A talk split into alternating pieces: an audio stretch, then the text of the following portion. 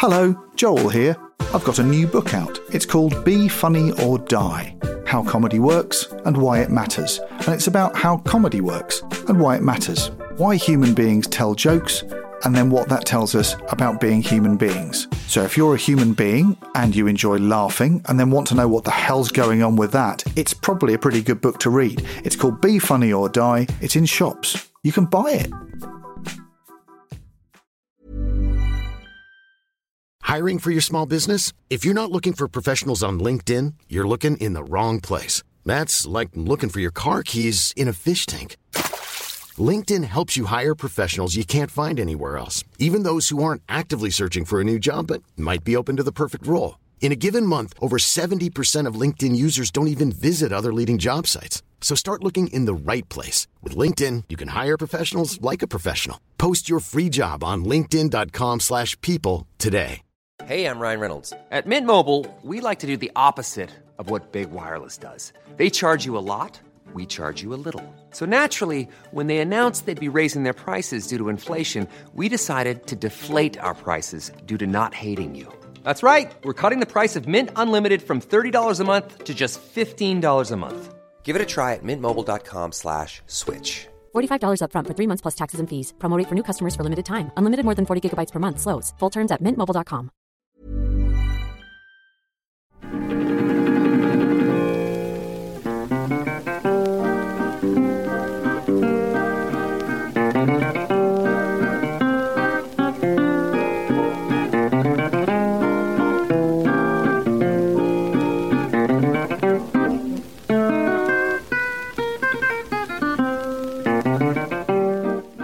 Right, we're going to do this. Uh, I haven't got the thing written down. We haven't so got the script. Can you just jazz? Right, I'll, improv? I'll try and remember it. Well, uh, what, It what did we say? goes- What did we say? Okay, three, four.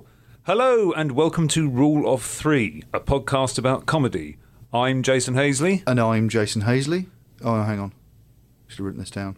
And I'm Joel Morris. That's it. And as uh, usual, we're joined by someone, something, something, comedy, something, something, talk about something funny that they love. Yep. Um, by, I'm Jason Hazeley. by, by, um, Goodbye. Sorry, no. by, by, Taking it apart. ta- by taking by taking it apart. Maybe we'll quote bits from it and giggle until we're finished. And Both approaches are valid. working. That's it. Oh, that's great. Maybe we'll learn something. Brilliant. I like doing it Welcome to live. Rule um, Three. I got Hello. We're, we're joined this week for Our this special shambles. guest, I can't make it, guys. The bus is late. our special guest this week is the marvelous Andy Stanton. Hello, Andy. Hello, Jason. Hello, Joel. I know, but I sort of feel that there's there's a I symbolic. I thought you guys were doing quite well. No, There's a symbolic shambles actually, which we should be embracing for this. uh, it feels a bit. We should be a bit loose, shouldn't we? I, mean, I think the first loose thing was to forget to bring the piece of paper with the intro written on it. That's a good start. I don't think anyone noticed. No, it No, was, no, it was no, quite no, slickly seamless, done, wasn't it? Seamless, Mm. absolutely I, seamless. I think I think uh, we pros might notice, but uh, Joe Public at home Yeah, the layperson wouldn't have a clue. No, no, not a couldn't clue. see anything had gone wrong.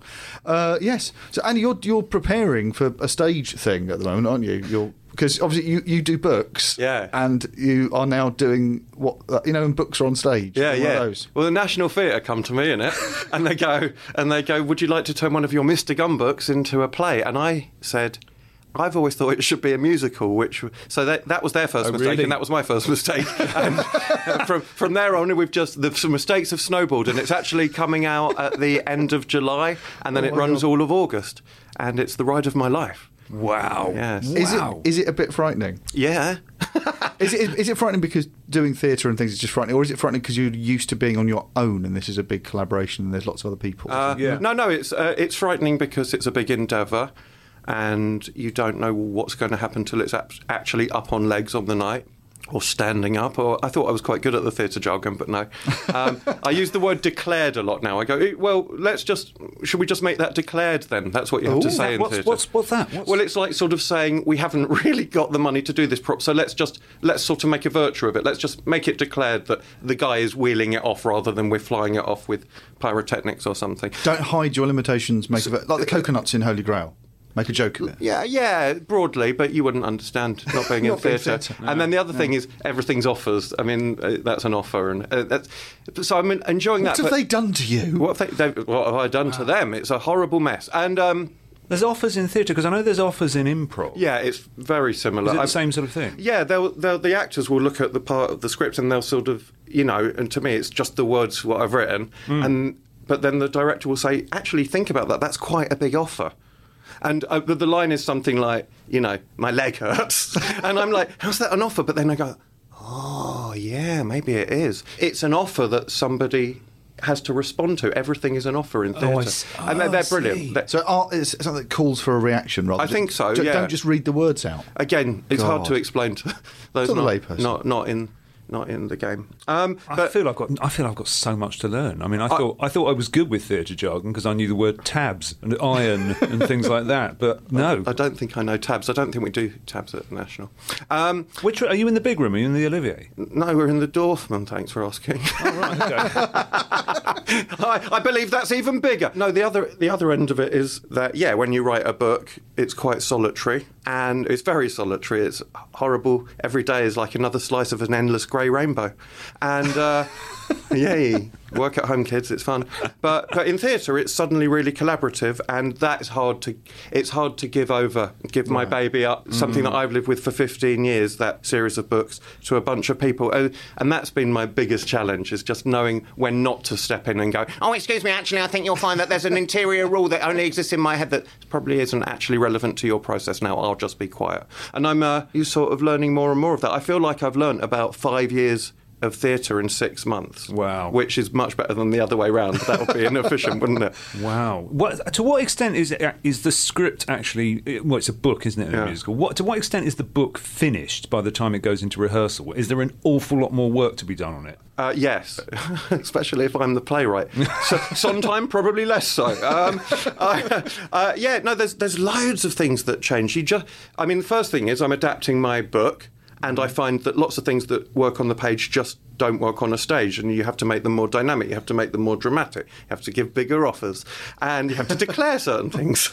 Um, but then you find the stuff that looked good in the script, you find problems that you didn't know were going to come up. I mean, a very broad thing is that this was written when I, in my head, we had 50 people, and we don't. We have six actors and four musicians. So, how do we get the bear off and get them changed into Captain Brazil in the space of one? There's no lines in between. Let's write some more lines. Or, Right. Yeah. but there, there's many, many sort of variants on that. Or, yeah, we, we I mean, in the last couple of weeks, and we're about, we're two weeks from going up on stage. In the last couple of weeks, I must have rewritten three or four big scenes quite substantially, and there'll be a few more. Wow. But it's very normal, apparently. Yeah, It's, yeah. it's all problem solving. You know, I, mean, I suppose all creativity is just problem I love solving it. anyway. I, I love editing. That's my favourite part of writing. So this is just like editing in 12 dimensions, in space, in a straight jacket. On Yeah. fire. made of your internal fears. Yeah, on fire. on fire. Being uh, doing creative stuff is. F- I'm fascinated by my own minutiae. I happen to know that at least one of you two is Joel. Um, the minutiae of the work and sort of you, you, how you get there. Uh, only you have that sort of micro topography of understanding, and it would. It's no one else can understand it, and even you can't see everything that you did to get uh, in Yeah. your in your process. And I find that endlessly fascinating. Or when you're performing live, you know, I go and talk at book festivals and stuff. Over the years, I've honed and continue to hone my sort of material as I talk to kids and there's and their parents and there's loads of improvisation. But you know, only you know that you used to do that bit really slowly Yeah. a hundred times, and on the hundred and first time, you just accidentally did it fast, and then. You, Yeah. uh, you Yeah. can't It- follow it all. It sort of all mulches down. I always find that when you're when you're doing any project or, or, or writing anything or making anything, that every time you make a good decision, you immediately forget you made that decision, and that just goes into the bank of that's how that's done. And you sort of whenever you're looking at a plot you've done or, or a page of jokes you've done, it becomes compost. It just becomes it all mulches down, and all the all the thousands of decisions you made to get to the point where you went. It's about a cat. Yeah. You go, well, it's always been about a cat. That's And you go, no, it took, that took weeks. Oh, yeah, yeah. And they then become invisible, and you start fetishizing the tiny decisions you're making on top of the tiny decisions, and you're only thinking about the very, very top layer, and you forget the work that was put into getting to the stage where you could decide what colour the cat was. But also, it makes it a bit quicker, and I think a bit quicker for next time that you won't spend so long Yeah. before you get to the cat. Maybe. It's not that efficient, but like you sort of go, you have some sort of internal thing where you go, I've kind of built the app in I Yeah. built the app to do that a bit faster next time, or to get to that bit. It's hard to talk software's about, more efficient. The So soft- basically, yeah, soft- you- you- you you've, get- you've given yourself an up, a firmware upgrade. so you can work a bit faster, yeah. what do you do when you work at home? You give yourself a firmware upgrade, and then when you've done that, you go and wash your hands. And that brings us nicely on to, Well, to you, filth. you, you have brought something absolutely filthy in that you. that- uh, this was you mentioned this to me in passing, and you said this was the most inspirational book. This was the thing that made you want to write. Yeah. And I love the idea that it's this. Uh, Do tell the boys and girls what you have brought in. I w- wish it weren't. it's Nicholas Nickel. No, it's uh, it's Bachelor Boys, the Young Ones book, which was the comedy book uh, brought out to tie in with the Young Ones television series in the early eighties. Once in every lifetime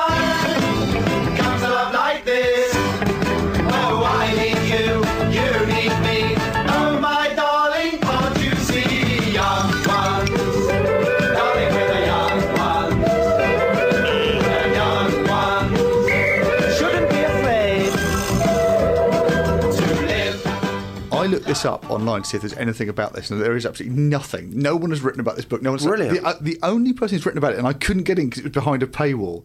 Richard Curtis reviewed this book for the literary review, and he reviewed it next to Anna Karenina as a two as a two for one review. And I think that's exactly where we should be looking at this. Is they are both great works of literature that have influenced many people. Yes, I think that's. I haven't read Anna Karenina. I tried, couldn't be bothered. See, now that's the difference. I, I, I would say that that's the difference of these books. Any of these books, whatever you grew up with, whatever your one of these was Yeah, that, that yeah. you read and overread, that it will have had a deeper impact on you than most novels you've ever read, which you might have read once. You will have read this again and again. Well, I'm a big novel reader, and everything goes in, and you use it. It goes into that mulch that you were talking about. Bachelor Boys is the book that, yeah, it probably it, it's it's the template from which I sprouted my fur. it gave me lots of shapes of jokes and lots of shapes of routines, and it's what it gave me more than anything is mucking about with form. Yeah. you know that's that's what I do Yep. in Mr. Gum. This was the book. This is the book that just showed me take it, run with it, break it, break it some more. There's no rules. No. Yeah. But know the rules. And, Yeah. and squash them into smithereens. Honestly, whenever anything explodes in this house, it's always blame Vivian! Because it looks like it's it's a chaotic, like like a lot of these books, it's a chaotic looking book. But the first thing I noticed when I opened it up is who designed it. It's designed by Neville Brody, who's the guy who designed the face. He was like the most influential typographer of the time. They hmm. got the best guy in the business who designed like high end magazines to do this. So the perfect example of someone who knows how to do it, who's then going to smash it all up. That's it. I mean, it's dressing up the gags so that when you come to a page, you know, oh, this is sort of a takeoff of magazine agony aunt letters, or Yeah. you know, or th- th- there's a bit called craft corner, and you just know where you are. And the typography doesn't insist on itself, but it just it just beds each piece so that a big disparate load of everything holds together and then you just go fine i don't need to know why there's a piece called craft corner in this i don't need to know why neil's suddenly writing a cookery book in this it's just i know i know it's there because the typography just goes cookery book Yeah, Yeah. The great thing about these books is they, they sort of contain multitudes. They've got they're they're a grab bag. They're supposed to be like a big chocolate box. Yeah, and and also looking at it now, many years later, I'm also a bit hipper to the yeah. They're trying to fill pages as well. Yeah. and they're kind of splitting the difference. They want it to be a big grab bag of stuff and ideas, but occasionally I can see Jason just flicking through it now. There's an entire page which is Neil dressed as a hitchhiker, and it's funny. Yeah. but it's also another page done, isn't it? And you know, let's get it out. I can see it with a more cynical eye. The other thing I see, um, having uh, been an author for 13 years now is uh, lots of typos that I just that hurt me.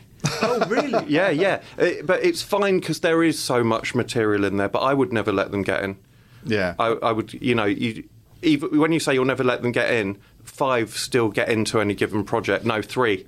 But but really, there's there's hundreds in in Bachelor Boys. But it's got a feeling of, I mean, what even the typos and things, it's got a feeling of energy and pace. Absolutely. And the thing with all that's in common with all these books, if you've, if you've ever been commissioned to write one of these, and Jason and I have done lots of these sort of Christmas tie-in books that they're trying to do, and they're doing them for one reason only, which is that the Monty Python books in the early 70s sold by the bucket load. Uh-huh. And it meant that every publisher said, whatever the big television show is this year or the big craze is, we want uh, a loads of money book or we want a Mary Whitehouse book because it was a guarantee way you, you, you wrote it quite quickly on quite a quick deadline and just filled the thing up. And they are basically rag mags, is what they basically are. They're basically the same thing as they are if you ever ran a, a, college or a school. Yeah, they're, with. they're zines. They're giant zines. And what you do is you fill them up, and the, the joy of this one, of course, is unlike the Python books, which are very, very high end, very uh, colourful with printing jokes. This is black and white, a bit punky, Yeah, well, the- simple. this- it's scrappy, and all it's got in it is energy and pace. Ah, great gags. Yeah, yeah. And a bit of design. But yeah, it looks like it's of its time. It, um, we'll talk about that photo in a minute. Thank you very much. Jason's trying to distract everyone by showing people pictures of Rick in the bath. Having, Rick, Rick having a crafty tug in the bath.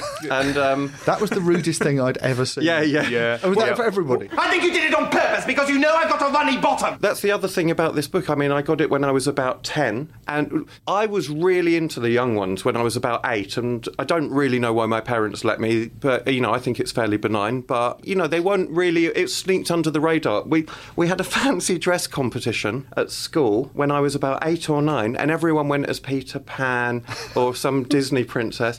And I went as Vivian, and, uh, and, uh, and I borrowed a cut-off denim jacket from my cool older cousin, and I made dog collars out of black cardboard and stuck foil on to make the spikes. Got like three cans of orange spray from the local fun shop, Funtasia. True story. yeah, I, I, I lived in a cartoon because a joke shop opened up at the end of our street when I was like seven, called Funtasia, and uh, it, really, anyway, and I was walking round this parade in the primary school uh, assembly hall, and I was flicking the V's. Yeah. And I had no idea what it meant. And looking back on it now, I can almost see the teacher's thought process, which is he's fli- he doesn't know what it means. Better to just not tell him and just let him get on with it. No one will notice. If you tell him, it'll only get worse. Exactly, and so so that I was obsessed with that, and then this book came out, and I was about ten, and this is um, to me, you know, I haven't got kids, but I'm not a fan of swearing in front of kids as a rule. Certainly not in my career, and I'm not a fan of. I, I wouldn't be a fan of like letting them watch stuff that I think is, you know, too violent or too sexy or whatever. Yeah. But books and the written word and the communion that goes on between a reader and an author is a really different thing. And I, am a big fan of kids finding the stuff they want to read and learning.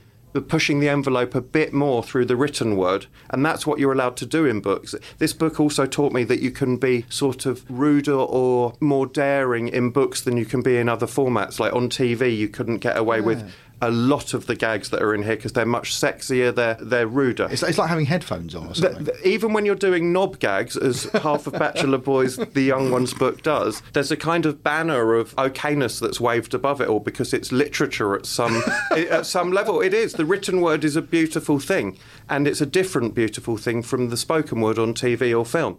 There are different rules, and there are there's a different nobility to it, even when it's knob Actually, gags. the, the- Yeah. the same was true of the Python books, which were much, much ruder than the TV. The Goodies books are way ruder than the TV Well, series.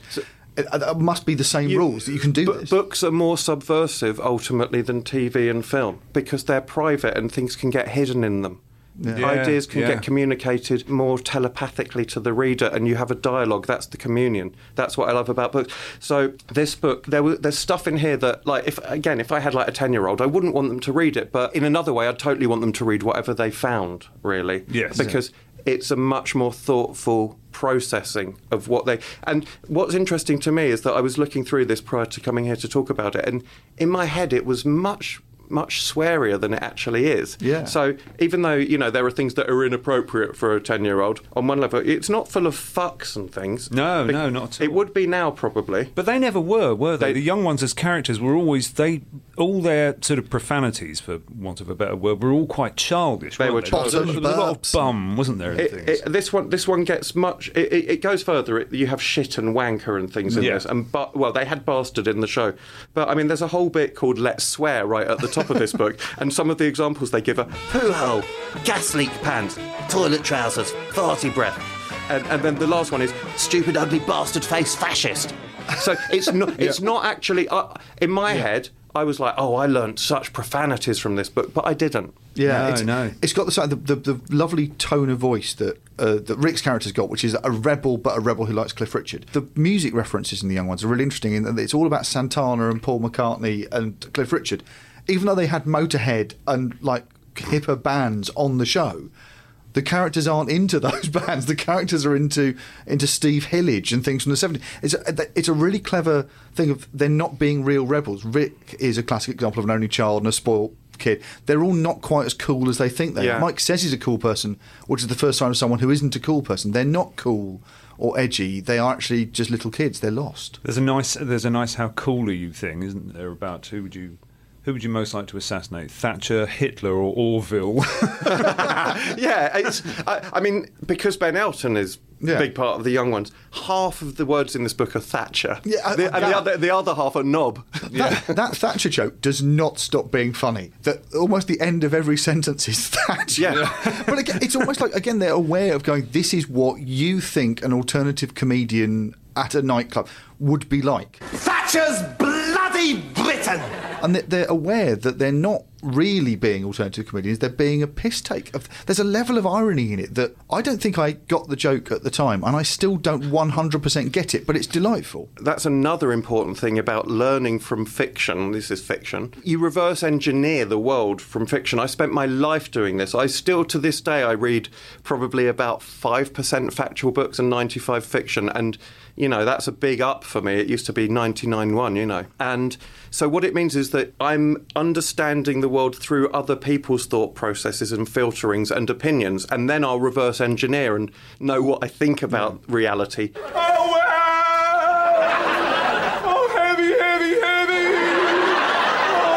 For instance, do you know the American comic strip Bloom County? There's a bit in it where Opus, the penguin, in one of the storylines, suffers from an amnesia, and he doesn't know who he is. And he goes, uh, "Who am I? Do I do I prefer Stephen King or Saul Bellow?" And I knew who Stephen King was, but in my head at the time it was like, "Oh, Saul Bellow must be another horror writer, but more sophisticated." But then later on, you find out Saul Bellow wasn't a horror writer; he was a literary giant. And I go, "Oh yeah, I didn't get that." But you always reverse engineering, and it, it, and if you don't read enough fact and you only read fiction, you'll get a hell of a lot of things wrong in the right way, and you'll turn Yeah. into a kooky character. But you're, you're kind of using. It's an exercise for your brain to say, okay, I need to be able to triangulate information, Triangulating out of, information. out of data. And there's a great thing about the young ones. The young ones was huge in America, which I hadn't realised why. And it was MTV showed it. It was the only non-music thing that they bought up. They bought up loads of it and showed it because it had bands in it. That's why Adrian Edmondson's in Star Wars and things, and why a lot of Americans love it. But they were triangulating British culture from this. And you, if you go online, there's all these debates going, who, who is Cliff Richard? What, what, what? and they, they're trying to work out who these people are. Yeah. Cliff Richard's got no footprint in the states. No, they're sort of going, he's a kind of Pat Boone. He sounds like a guy. vampire, though. He, Cliff Richard's got no. He leaves no footprints in the states. Like very niche sort of mythical being. This thing, which has got all these specific cultural references in it, was taken on board by people because it was so energetic and young and new wavy and punky. That they went, I want this, and they grabbed it, and they grabbed all the stuff that came with it as well, all the cultural baggage as well, and they're all discussing, like they did with Python and things. Who are these people that they're talking about? Not realizing that there's a level, a straight that they don't exist in in normal Britain. They live in a distorted, slightly unhip version of Britain. Right. I mean, look at Northern Soul. They take no, no. Seriously, they Yeah. take. uh, You know, the north of England falls in love with American, Yeah. uh, you know, soul music and rhythm and blues, and they take on board this whole kind of badly xeroxed version of what that culture is. Which isn't to say they don't understand it, but it's just a different. Tra- it's a different translation and a different set of ideas that the triangulation of culture. And I got. I, I mean, that's yeah. Mo- most of what I know is in between the pages of this little toilet book. May- I- Maybe that's one of the things this is because it did appeal to younger people because there's a cartoon, there's a slapstick Tom and Jerryness to the young hmm. ones. That I, you got into the young ones before you were their age. I mean, certainly for our generation, I was y- too young for it, at, even when it was on. So it it's a little crack into student life and almost like semi-adult life and rebellious life from when you're too young to do that. But you're going to get it all wrong some of the information is going to be useful about how to be naughty and how to be rude and stuff, and some of it's going to be a bit distorted and weird. But it is quite a useful thing because it seems sort of harmless because of that. It does. I still don't. I still can't quite join all the dots and imagine the young ones as a student house. It doesn't. it doesn't quite land for me. There were things. You does. It doesn't have to. It's just like it takes place. It probably because yeah, it was long before I was a student that I got into the young ones. I and by the time I was a student, the feel of student living wasn't quite like it was in the young Yeah. ones. So it doesn't feel. It doesn't feel real to me at that level, right? But then again, in Seinfeld, say. I've got no idea how old any of the characters are meant to be. They're ageless to me. They they look quite young, but they dress like forty-eight year olds, fifty-two year old, and that's that's a different cultural thing. The, the young ones, there's, there are bits in this. There's a guide to sort of how to share food in a fridge that feels like a Yeah. solid rag mag, college magazine, observational thing about student life. And it stands out a mile because it's the kind of thing that's actually an observation of something that really exists. And the strange thing about the young ones is it, it's an incredibly bad representation of student living because it's inaccurate and it doesn't matter. But at the same time, it's got the essence of the chaos of adolescence absolutely spot It- on. it- It's, it's an allegory for it rather than an actual thing. Yeah. there's a lot of well, you read a lot of criticism of, of comedy programs, especially comedy programs where they go, "Oh yeah, it's set in estate agents, but my mate's an estate agent." It well, they wouldn't really do that. And you go, "No, a lot of comedy is allegorically correct rather than it's not meant to be a realistic well, painting." Well, the other end of that is the guy who works in the estate agents and says they should make a show of this place because it's and it's like no, no, because without translation, that's very boring. It, it, it's reality TV. yeah, there, there is a version of the young ones that is an accurate depiction of studenthood that probably we wouldn't still be talking about. It would be a thing for that year; it would never have lasted. Well, it's not a bad depiction of the kind of of the sort of chaos that your head's in about that Yeah. age, is it? Really? No, but it's an abstraction, and it's a, Yes. and it, uh, and the grubbiness of it Yeah. Comes through. But it it never. I never think of the young ones as oh that informed anything for me about college. The actual re- the actual no, reality quite, of it, quite. it just it sits in a slightly different dimension. what the young ones gets completely right, and what this book, uh, this book particularly, probably even more than the TV series is, this is the inside of Rick and Neil and Mike and Vivian's heads. They're pouring the stuff onto the page because it's been written fast. You can tell it's been written fast. You can tell it's been written by a bunch of people, and oddly, without even a photograph of the cast members by it, you can tell who's written each page. Not which of Lise Mayer and Rick Mayall and Ben Elton's written each mm. page, but which character's Yeah. written each page Yeah, yeah. because it's all the inside of their heads poured out almost as if they haven't got any brakes on. They, they just they just run, and it's just stream of consciousness, and they talk to themselves and correct themselves, and there's no rules. No one's gone through and edited this. It's as if there hasn't been time. Well, there's loads of interesting things there. One is that I love it when the characters fight on the same page. Yes. Like uh, one narrative suddenly breaks off with "Oh, shut up, Rick!" like written in marker pen by Viv, or sometimes it's not even so obvious as written in marker pen. Just another voice intrudes. Yeah, yeah. And you know that in, in the other world they've grabbed the book off Neil and continued writing. Yeah. It, it's got the animation and, and direction of the TV show, but on the page. And I don't know, it's almost magical the way, because it's got so much energy in the writing that you can feel them hitting each other. For a tie-in book, one of the key things for a TV show is to get some photos of the cast. Very often when you're writing a book for it, it's it's done by someone. It's not the cast aren't there. They're off doing a stage show somewhere. They're busy doing something else. This is done as a little filler project on the run up to Christmas, where probably delivered in summer. There has to be some money in the budget to get the cast in and some props for them to dress up because then you put them on the page and the reader then goes, "Oh look, it's Mel and Griff. They they they wrote this book even though they might not have done." And they've done a lot of that. They've put the cast in this. But there's not a lot of photo stories or anything. It's, it's mainly text. There's not a lot of stuff where they're hitting each other. There's a couple and they're beautiful, and you get the full expressions. You get Rick's face, and you get, you get Edmondson hitting him and things. But there's, that only happens two or three times. The rest of it is all in your mind because you've seen the show and they've managed to get the show into prose. It's brilliant. Yeah, I mean it's brilliant. This taught me a lot about exactly what you're talking about. You can picture this. You can picture the scene behind the text, Yeah. and you can picture what you can. You can go, oh, when something is physically crossed out on the page, that's because the guy made a mistake, and then he's carried on after it with. And I do that in Mr. Gum. I do bits where there's a bit in Mr. Gum and the Goblins where it goes. Um, I'm building atmosphere for a spooky bit. It goes like, and they went up Goblin Mountain. There it stood, like one of those lovely twirly curly drinking straws that you do, and it goes through there, and it's crossed out. An old witch's finger is then inserted after it, right? And and that, that sort of thinking is from this sort of book, which is I get to play some design games in my books, not as many as you can do in what I I think of these as uh, this. The essential comedy book format as a zine format or a magazine format. It's a modular thing. That's why you've got a magazine designer doing it. It's Exactly, someone who's got that language. Yeah. It's not as you know. I, when I'm writing a book, I can I, I'll have a bit where uh, suddenly Mr. Gum and his horrible cronies are singing a song, la la la, right, and then suddenly it was like, oh, I'm so, ever so sorry about that. Let's bring that to a halt. And then, or there'll be a note from the publisher, and you turn over, and there is a designed up page in this thing that looks like a you know a novel for kids, where it sort of says, oh, uh, good evening, everybody. So sorry about that. And we brought that song to a halt because it was disgraceful. Yours sincerely, Mr. Egmont, they're my publishers, uh, also signed Mrs. Egmont, brackets, Mr. Egmont in a dress, right? And then, and then, it's, and now back to the story, and you go back to normal font. That is, dialing that sort of stuff in has all come from this type of book, and this book in particular. growing up and seeing these books, they do blow your mind as to what's possible. Exactly. Especially because a lot of the books you're given as a child are quite well behaved. The books that are loved by kids, the classics, the all-time classics.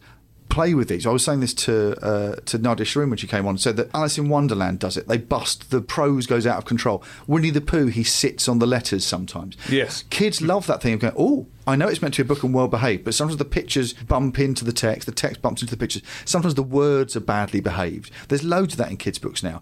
But that really went mad with these comedy tie-in books that you'd get at Christmas for, as a stocking filler, because the Pythons would do tip-ins of other books and whatever. We did it once because the point is anything goes in these books, and we did it once in one of our family books. That in the middle of it were two pages cut of, out of a Jamie Oliver cookbook Yes. that we just tipped in and, and looked as if they'd been guillotined the wrong size, so bits of the recipe were missing because like Jamie Oliver's books were made in the same factory as ours were. We Yeah, thought it'd be quite funny if they had been misbound. Yeah. but that joke just says the the edge of this book isn't the page. And the edge of this book isn't a two dimensional black and white series of words. There's someone writing it, there's someone binding it, there's Right. someone drawing it. There are physical people making this. While we're on that production thing, by the way, I remember thinking when I got this book um, that I was I was slightly disappointed that it wasn't in colour because the Young Ones as a program was so blindingly colourful, Yeah. and ridiculously so almost. And I understand now, obviously, it's, it's production considerations and costs and things like that. But I do remember thinking, oh, it's in black and white. That doesn't feel like the Young Ones world. That feels like it's a different But it is fanzine and it is punky. Yeah, it is. It, Yeah, looks yeah. like sniffing glue. It feels right. Then the next one that came out really. Uh, the, the- Neil's Book of the Dead was very niche. Yes. And it was a sort of takeoff of Timothy Leary type transcendental books. And it's not for everyone, is it? And I, I. I, I mean, I remember triangulating some more information out of that a few years later yeah. when I came across it, but it didn't stick with me. But the the one after this that stuck with me was um, Adrian Edmondson's How to Be a Complete Bastard by Leon Lepine, wasn't it? Yeah. and that that was colourful. I think. Again, thinking about coming to talk on this show, I thought, yeah, this was really the one I had, and then I started remembering others. Actually, I had had to be a complete bastard. Uh, the Spitting Image book was excellent for me. I, I should say now that I've stolen jokes from all of these books. Uh, Have you? I've stolen totally. I've learned joke shapes Yeah. and templates, but I've actually stolen things and remixed them slightly. I've stolen things from the Spitting Image book, from the Bachelor Boys by the score. Um, in my head, if you've internalized it and not looked at it for 20 Yeah. years, it, and it's part of your mulch now. It is. Uh, if I steal something and I'm really aware of it, I will I will take it out as it were. But one line from Bachelor Boys made it in wholesale to Mr. Gum because I, I, oh, I put it. I think I put it in as a little placeholder for myself and forgot to change it. Right, and there is a couple of photo stories in Bachelor Boys, and the first one's called "Who Farted," and so like they're all sitting around going, "Cool, Lord Lummy, cripes alive! Who's dropped that revolting guff?" And the rest of them go, "Not me!" And then, "That's the meatiest whopper that's ever been guffed. I can't breathe this. I'm a vegetarian." right, and in book eight of Mr. Gum, they're riding through the little town of Lamonic Bibber, and my character, Alan Taylor, the gingerbread man with electric muscles, there, there's all this fetid meat smell in the air. He goes, I can't breathe this, I'm a vegetarian. and I, and I f- just forgot, I, I, I, that was a note to me to get a joke s- Yeah, yeah. there, and no. I, it, And it made it through. It made it through. I don't think it's stealing if you accidentally stole it. It's like walking out of Sainsbury's with a can of peaches down No, your it's not. trousers.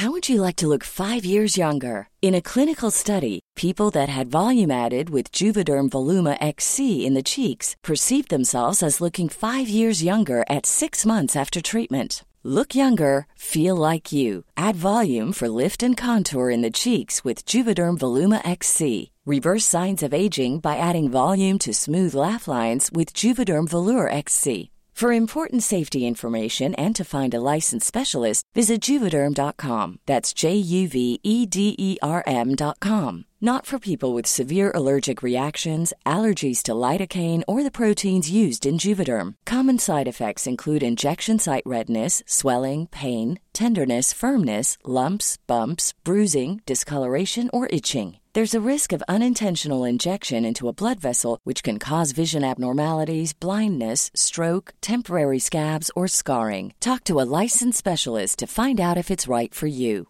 Hey, I'm Ryan Reynolds. Recently, I asked Mint Mobile's legal team if big wireless companies are allowed to raise prices due to inflation. They said yes. And then when I asked if raising prices technically violates those onerous two year contracts, they said, What the f are you talking about, you insane Hollywood ass? F- So to recap, we're cutting the price of Mint Unlimited from $30 a month to just $15 a month. Give it a try at mintmobile.com slash switch. $45 upfront for three months plus taxes and fees. Promo for new customers for limited time. Unlimited more than 40 gigabytes per month. Slows. Full terms at mintmobile.com. Many of us have those stubborn pounds that seem impossible to lose, no matter how good we eat or how hard we work out. My solution is Plush PlushCare. PlushCare is a leading telehealth provider with doctors who are there for you day and night to partner with you in your weight loss journey. They can prescribe FDA-approved weight loss medications like Wegovy and Zepbound for those who qualify. Plus, they accept most insurance plans. To get started, visit plushcare.com slash weight loss. That's plushcare.com slash weight loss.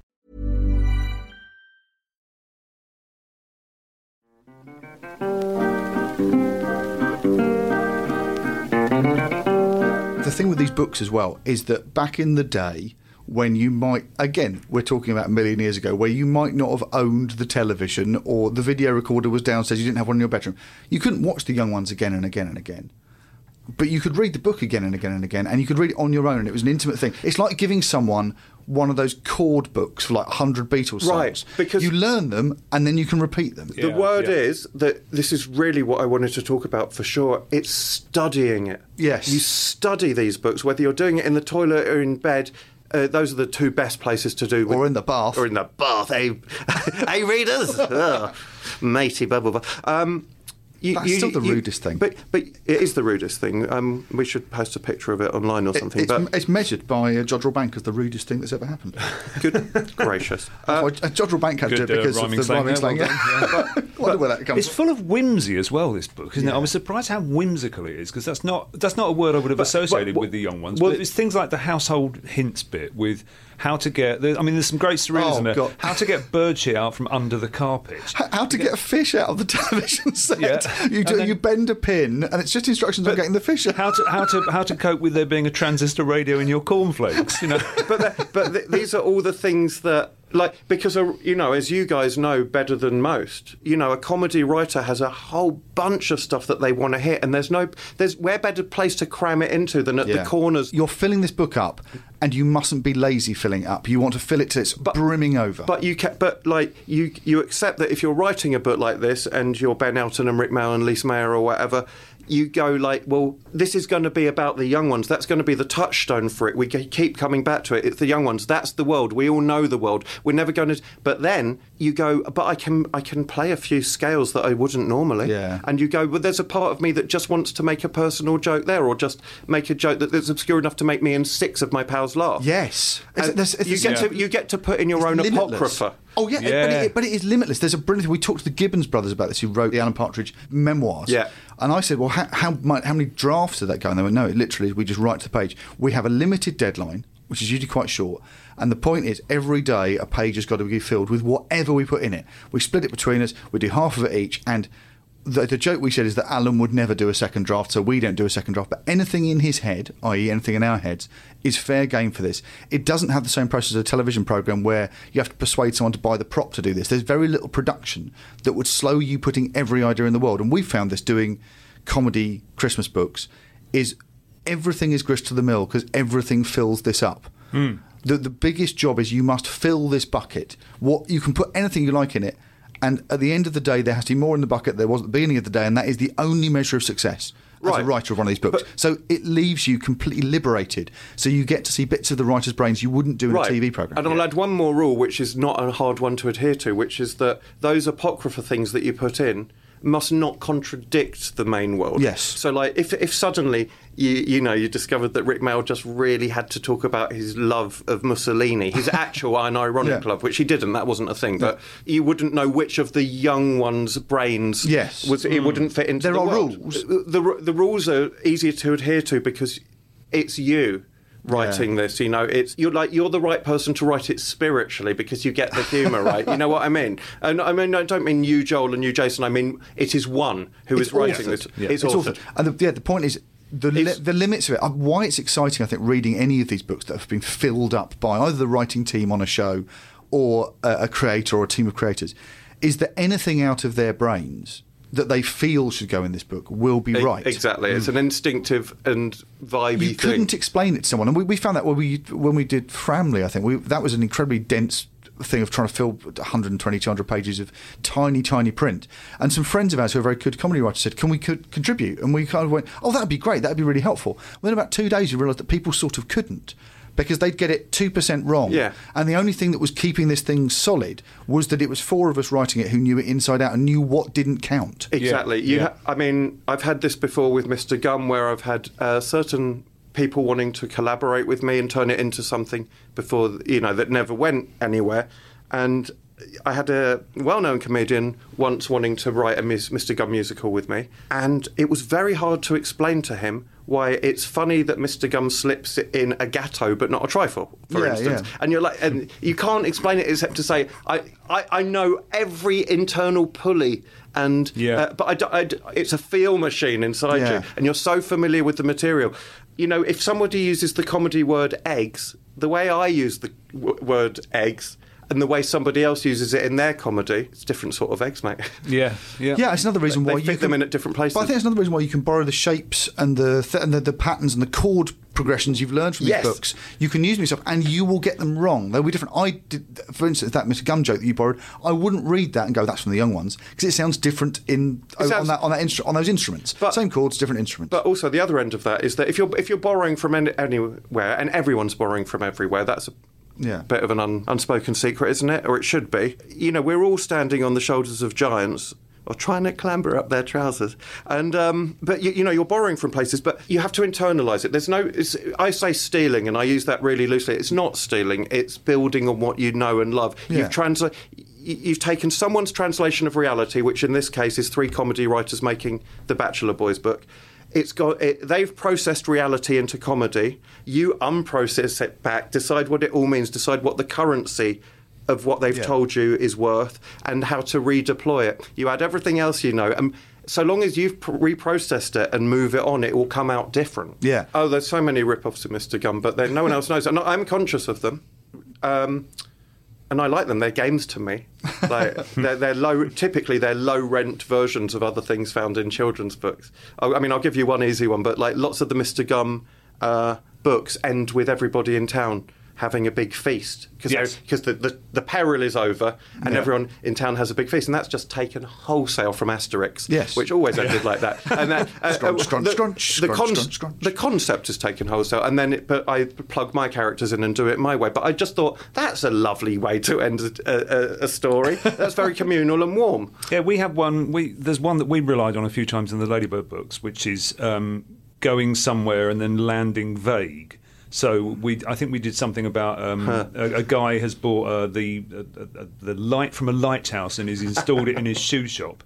Um, he hopes this will make some important point or Yeah, yeah, yeah. that thing. And then we realised that we, Change we, we took that from the meaning of. Yeah. About that, um, the, Hambledon. The, yeah, the sound of a single-engined aircraft flying by while you're lying in a field in the middle of summer, which leaves you with a profound feeling of something or other. Right. So it that. starts off really specific Yeah. and then just goes. and then just goes. yeah, Like and you, you flop out, and the, the shape of that was always pleasing. So you went, well, I can use that in my comedy. And again, all these things because you, you're right. You study these books, and you study these books probably more than you study. This comes up again and again on this show. People studied records because Uh-huh. they had their headphones on. They'd listen to the Monty Python records and they'd learn them, or the or, or Derek and Clive or whatever. You'd study them and you'd study these books because they're private, they're intimate, and you have the time to carefully look at them. Yes. Which you don't do if something's going past in real time when you're watching one film at the cinema once or an episode when it's on TV. You get more chance, I suppose, in a YouTube age to watch things again and again. But still, this these don't happen in real time, so you get time to absorb them. That's why I like kids finding things to read that are out of their uh, out of what you would call at the appropriate level. Yeah. Or there's a, there's slight, it's a slightly uh, more elastic membrane for books than it is for film and TV, and it's exactly that because if I read the word wank in the Bachelor Bo- in Bachelor Boys when I was ten or so, which I did. I could think about it in front of me and meditate on it. I know that sounds wrong, but um, uh, but no, I could work out what the currency of it was Yeah. Yeah. you know, at it's all going to sound wrong. At length, at my leisure, but On your own, you could sit in a private, comfortable time. Well, actually, I mean, to be honest, the, the, Should we the- talk about Matey? It's Well, the actually- most famous Come page on, in let's book. talk about Mate, Macy. Macy, there's a page in here which you remember. You've but weirdly, I was about to say, this, oh, we're, we're comparing this to the to the the, the, Ur text, which is probably the, the first Python books and things.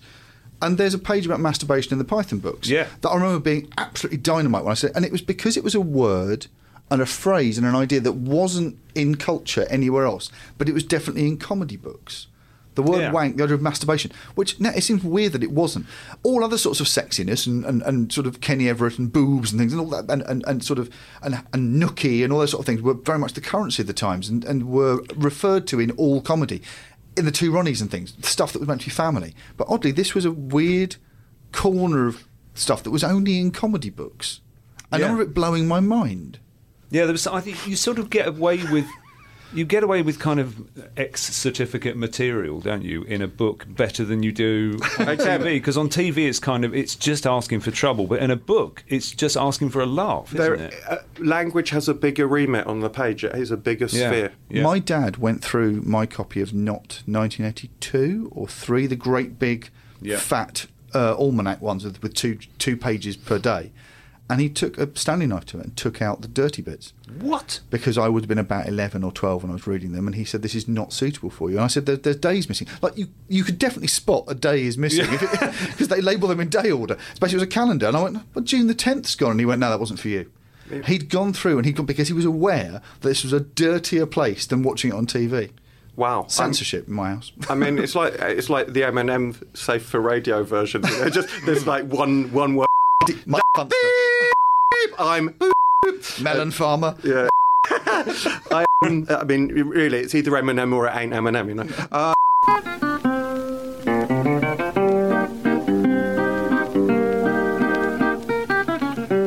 Let's have a go at reading this page. I'll try. Uh, I, I don't think I'll. Shall I try a Rick impression? I'll do a half of a Rick impression because I'm not an impressionist. Hello, mateys, says Rick of TV's famous Whoops, My Bottom's Farted. Aren't baths boring? But not anymore with new matey foam bath. Remember that horrid moment when you've just started to wash your private bits and mum comes in to discuss your homework? Well, with a matey foam bath, you can wash your willy as fast as you like and mum need never know. Fast. Mate, matey helps you work up a lather in more ways than one. Perhaps they should change its name from matey to wanky, right, kids? And in the middle of the occupying the page is this picture of Rik Mayall uh, in a bath, which is overflowing, a filthy bath, which is overflowing with suds.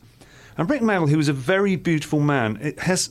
Again, one of the magic qualities he's had, he's made himself so ugly in this photograph. Right. He looks so unappealing. He He looks- looks so much like a teenage boy's idea of what a wanker is. he looks like a fifth-rate version of Johnny Rotten crossed with one of those uh, little naked mole rats or It's something. like a goblin faced. Yeah, like a gremlin it- or something. It's, It- yeah, he, he doesn't, it, and he's, he's it, uh, it's it's it's not savoury, guys. If, if, if there's anybody in the world you would less like to catch wanking and see what their wank face looks like, it's this guy with his rat's tail hair. it's actually the, the revolting bits. The, the big full page photo uh, one. This this is this is Rick's big style. The, the Vyvyan one is look at my lovely spot. Yes. Where he's talking about celebrating having spots because grown ups and Thatcher and the Genghis Khan don't have spots. Yeah. Uh, but Thatcher. Yeah, it's a brilliant, brilliant page. But those big revolting pages, they really hit you. And one of the things that, that really makes this book fantastic is that the, the cast have thrown themselves into it. Yeah. They,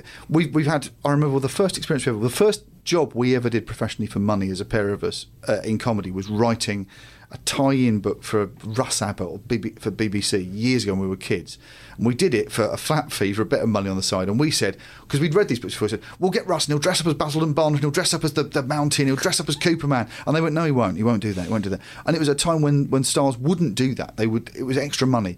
And the story we were told by I think Peter Vincent, who was putting the book together, he said he'd, he'd done a two Ronnie's joke book and he'd written the whole thing, and it was going to be the most of the money was going to the Rons, and he'd written the whole thing on a flat fee. And he said, "Can can I have some photographs?" And they went, "No, absolutely not." And he brought his own camera to a writing meeting and just snapped.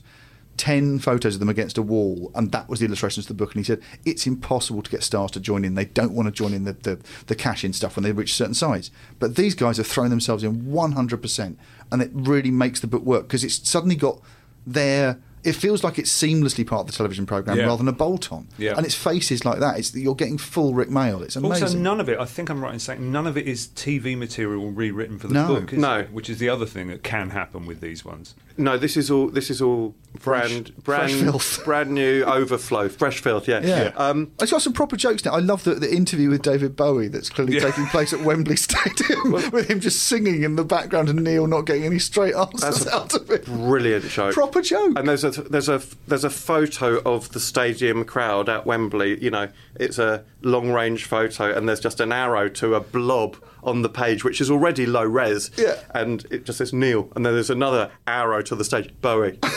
It- it- it's I mean that taught me a lot. It's funny. Yeah. And then um, I was just thinking about the kind this kind of language thing again, though. Right? These days, when you can put fuck and cunt and shit and whatever you want on TV Yeah.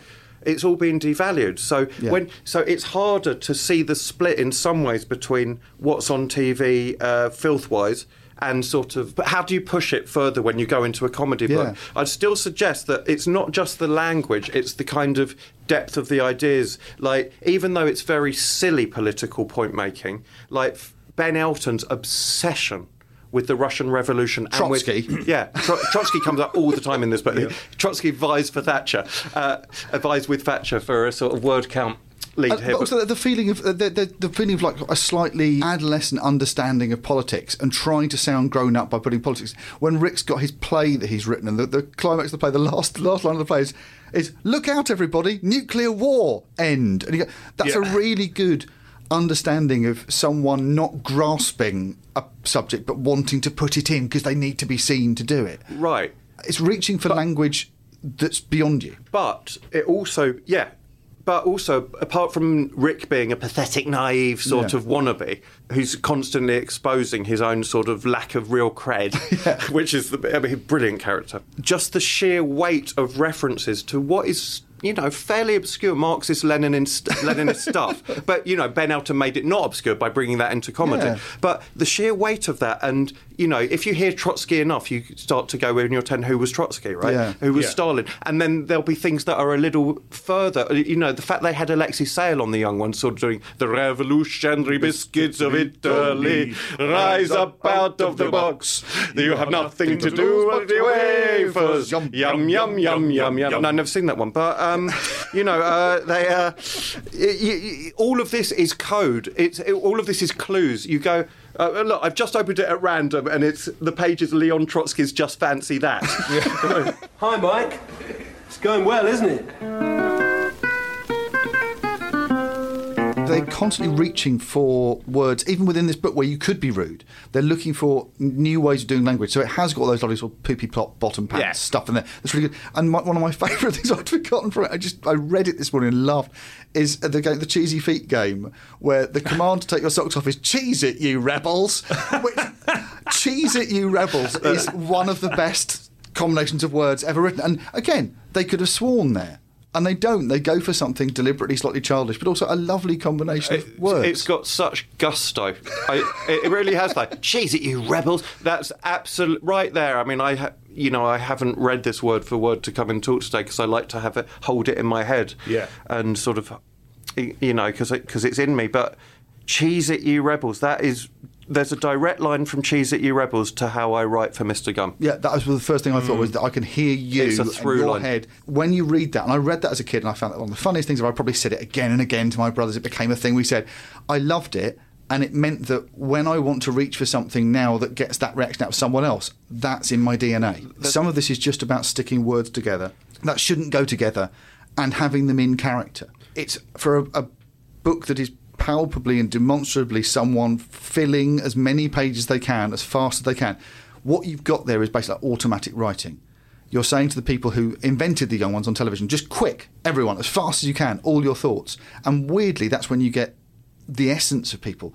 This is purer and more essentially the silliness that gave you that series than probably the series is because it's not diluted with rehearsals or This having to all- persuade Paul Jackson it's a good idea. Or it, you can you can't fit it all into 22 minutes. Well, BBC, you can't fit it into half an hour. Yeah. You know, um, 35 minutes here once. Was it 35? Because it had music in the middle. Oh, take it back. Well, You can go. talk, you can fit it into 35 minutes, but they didn't. No, you, you, you can't. You can't fit in every last thought. You can't. if- You can. You can't fit it into anything. But you can.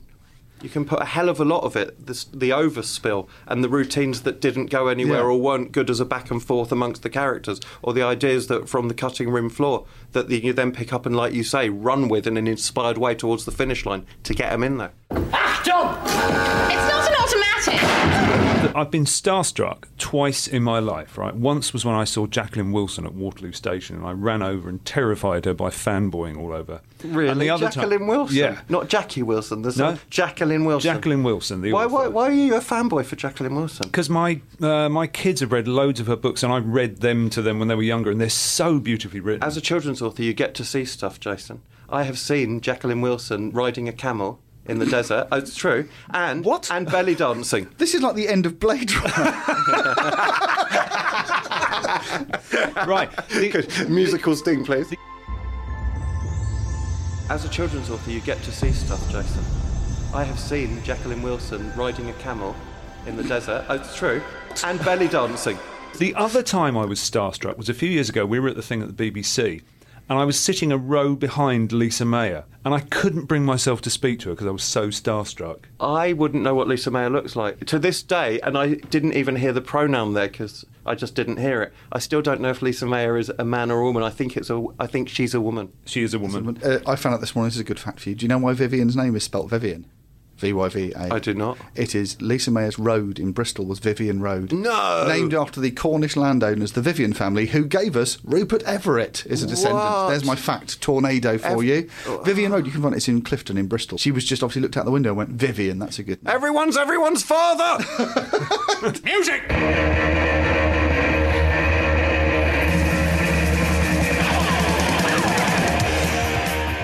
We should, we, should, we should end with some reading, shouldn't we? Should we just think- read some yeah, favourite yeah. bits out? Can, can we read some favourite bits? Yeah. Yeah, should we do that? Should we yeah. do that? So, uh, could, could, Andy, could you please read Rick's teen anguish poem, please? Yeah.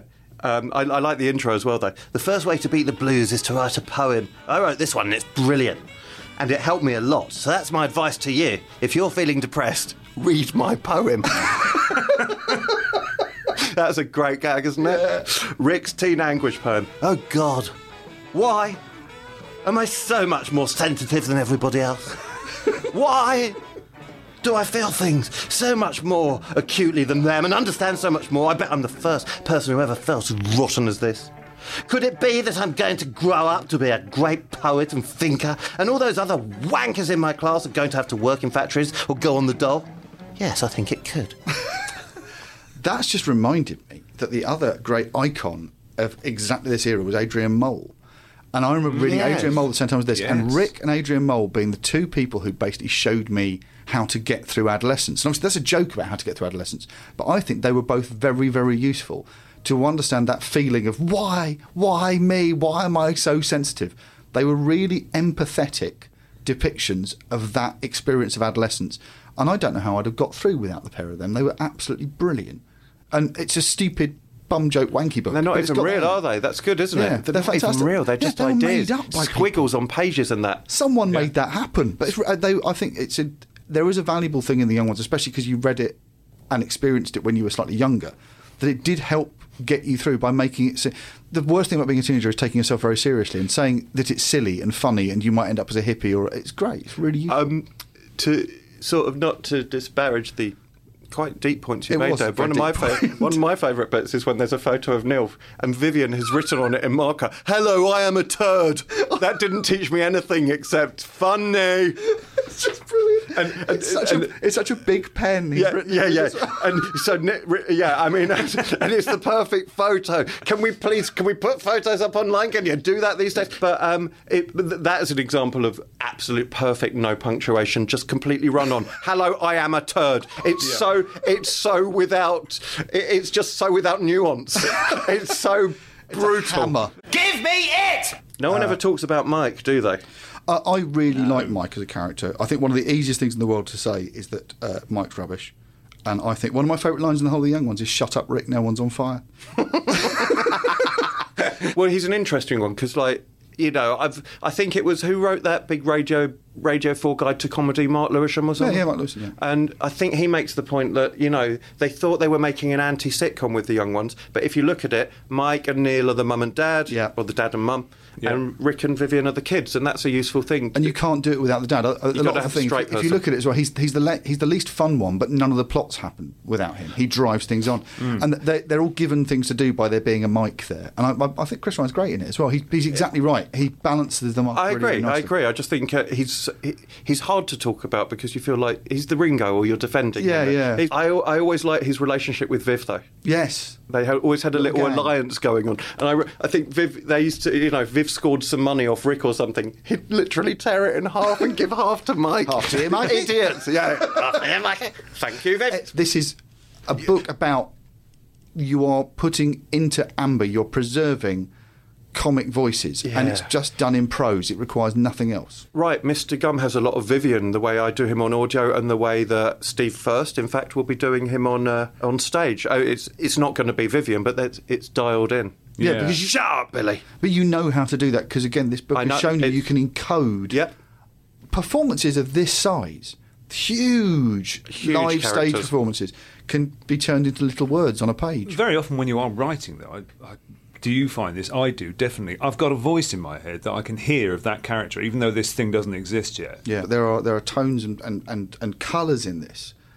In a black and white textbook, they've managed to put they've managed to somehow encode the whole of the feel of this very very vibrant musical loud slapstick show. Yeah. And I still I think it is a really good achievement because it's a black and white mainly textbook.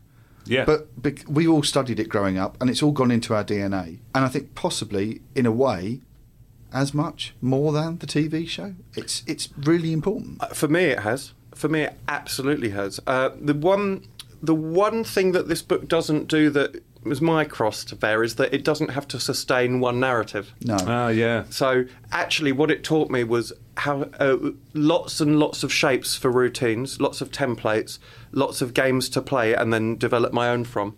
But it doesn't tell you how to sustain some semblance of stakes and storyline because Yeah. they always have a get out. They can always pop the bubble and then you turn over the page and it's cookery, whereas Yeah. before it was Yeah. about you know flower arranging. But I suppose that's another one of the reasons why these books are so delightful is because they don't have to do that. They only have one job, Oh. which is to put all the jokes in the world in. It's- they are it's- basically a, a super course, a comedy Yeah, course. It's not a failing at all. What it, but what it gave me was uh, um, a whole sort of toolbox to then dial into a slightly different form, which was one narrative. Yeah. brilliant. What that is, that is. What a thing to have achieved in the most unlikely way. And Huh. I'm so, I'm so glad because you suggested this, and I thought this is a brilliant idea to talk about this as a as a, a, a, a crash course in comedy mm. writing. And it's been brilliant to look at it and just oh, it's, it's blown my mind how much was in this that I'd completely forgotten. So it's br- thank you, Andy. What a wonderful thing to bring in. Thank you so Thanks, much, guys. Andy. Oh, you know, you guys.